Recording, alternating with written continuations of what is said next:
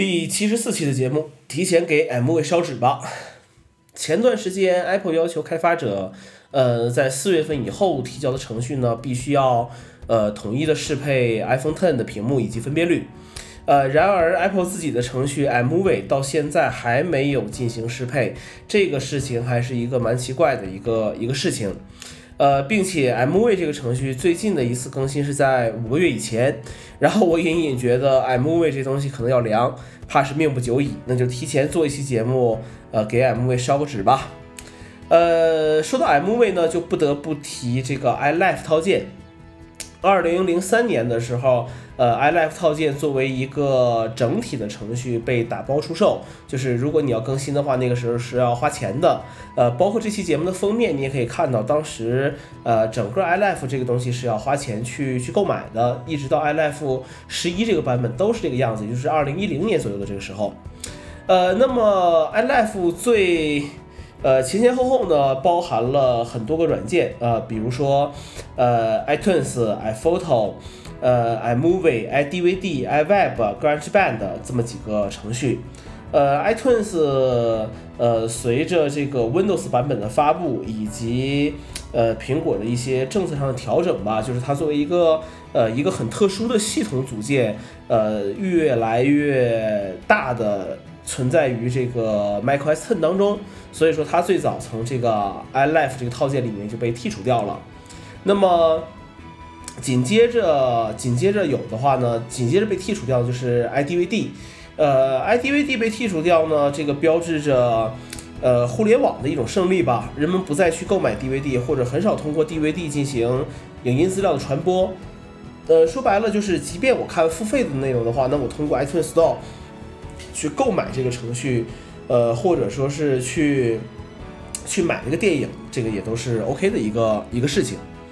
呃，那么 iWeb 的消失呢，是呃跟 MobileMe 当时的一个转型，以及这个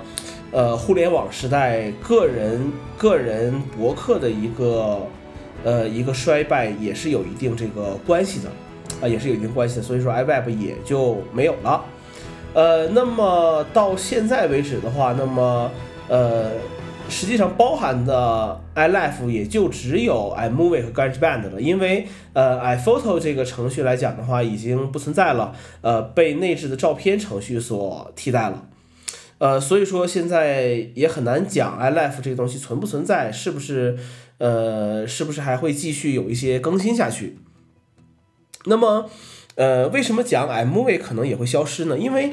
呃，移动计算机、移动设备的这个计算能力是在不断提升的。呃，比如说我自己最近在做一些 GoPro 的视频的话，我就会发现，呃，在我的这个我我的这个十点五寸的 iPad Pro 上编辑 GoPro 录制的二点七 K 六十 FPS 视频，比我那台二零一三年的 MacBook Air 还要快。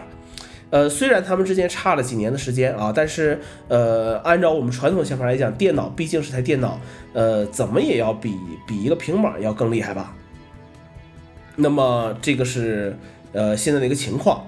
那么嗯，对于大多数人来讲呢，我们希望通过一个简单的方式，呃，把我们的一些视频进行一个编辑，然后就分享出去。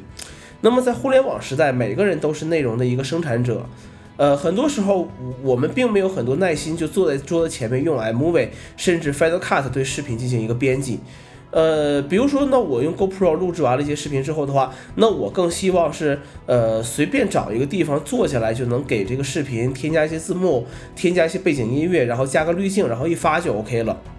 所以说，呃，那么现在比如说 VUE，比如说一闪，比如说呃这个 GoPro 自己的 Quick 这个东西，我觉得呃都可以很方便的去做一些小视频。那么呃这些东西，这些软件，我觉得都比 iMovie 更适合于一般用户。那么到了这个地步的话，那有什么什么理由还会去说，我一定要再去，呃，再去买一个这个，就是再去下载一个 MV 呢？或者说这些东西还要保留在我的设备上呢？而且移动设备上的 MV，说实话啊，地位其实很尴尬，就是，呃，它功能上不如桌面版，易用性还不如其他程序，就这么一回事儿。那么其实这个东西呢，它也不光是 MV 一个软件的一个事情。那么新兴的程序、新兴的工作方式，呃，都在侵蚀着传统软件的一些地位，尤其是在这个移动设备越来越强大的现在。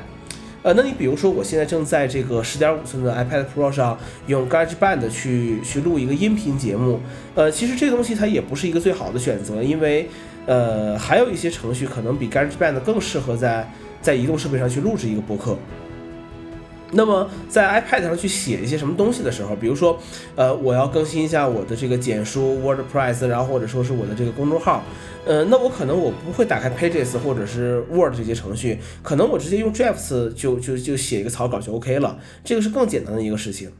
呃，其实是我们的工作方式和方法在发生一些变化。呃，用移动设备能解决的问题，一般来讲就不要去麻烦传统电脑了。呃，传统电脑对于我来说，它的主要功能更是一个呃备份数据的一个设备啊，仅此而已。那么，呃，最后一个问题就是说，专业的事情还是去交给专业的一些软件。呃，Apple 上一个大版本我记不清是什么时候了，应该是一三年左右吧。呃，更新了这个 M V 十的版本，然后 GarageBand 十的版本，呃，然后。就是恶评如潮啊，呃，因为包括 iWork 这个套件，包括很多这个 Final Cut、Logic 的一些功能，甚至说包括砍掉这个 Aperture，呃，人们对这个东西，对于这个 Apple 在软件上的怨言是越来越多，呃，专业人员不满意，一般用户也不买账，啊，就就很尴尬了，呃，原本引以为傲的一个整合性，好像也是荡然无存了。呃，但其实我并不是这么认为啊。其实最简单一个例子是，呃，这些东西其实说白了，并不会给 Apple 带来多大的一个利润。就是说白了，iPhone Cut 能卖多少钱，Logic 能卖多少钱，对不对？呃，专业的事情，我觉得就是去交给专业的公司和软件去做。那你比如说，那我要做图形图像的话呢，可能呃优先考虑的话就是 Logic 这种，不是优优先考虑就是 Adobe 家族的这个东西了。那么内置的照片，它更多的是起到一个整理。起到一个非常简单一键美化也好，或者说是进行一些细节上的调整也好，就是对于大多数人来讲是没有什么问题的这么一个一个程序。如果你真的需要一些更高级、更复杂的功能的话，那我觉得可能呃像 Adobe 加，或者说你办公你用微软家的东西，那是更更适合一些的一些事情。呃，苹果做的事情其实就是把这些东西简化、简化、简化，呃，让更多的人都会去习惯的去用这个这个内容。呃，所以说呢，我觉得 MV 可能真的今年也就就这个样子了。以后会不会有一个大更新，或者说是呃它究竟怎么样？那我们拭目以待，来看一看呃苹果是怎么来考虑这个问题的吧。好了，那谢谢大家收听这期的节目，我们下期再见。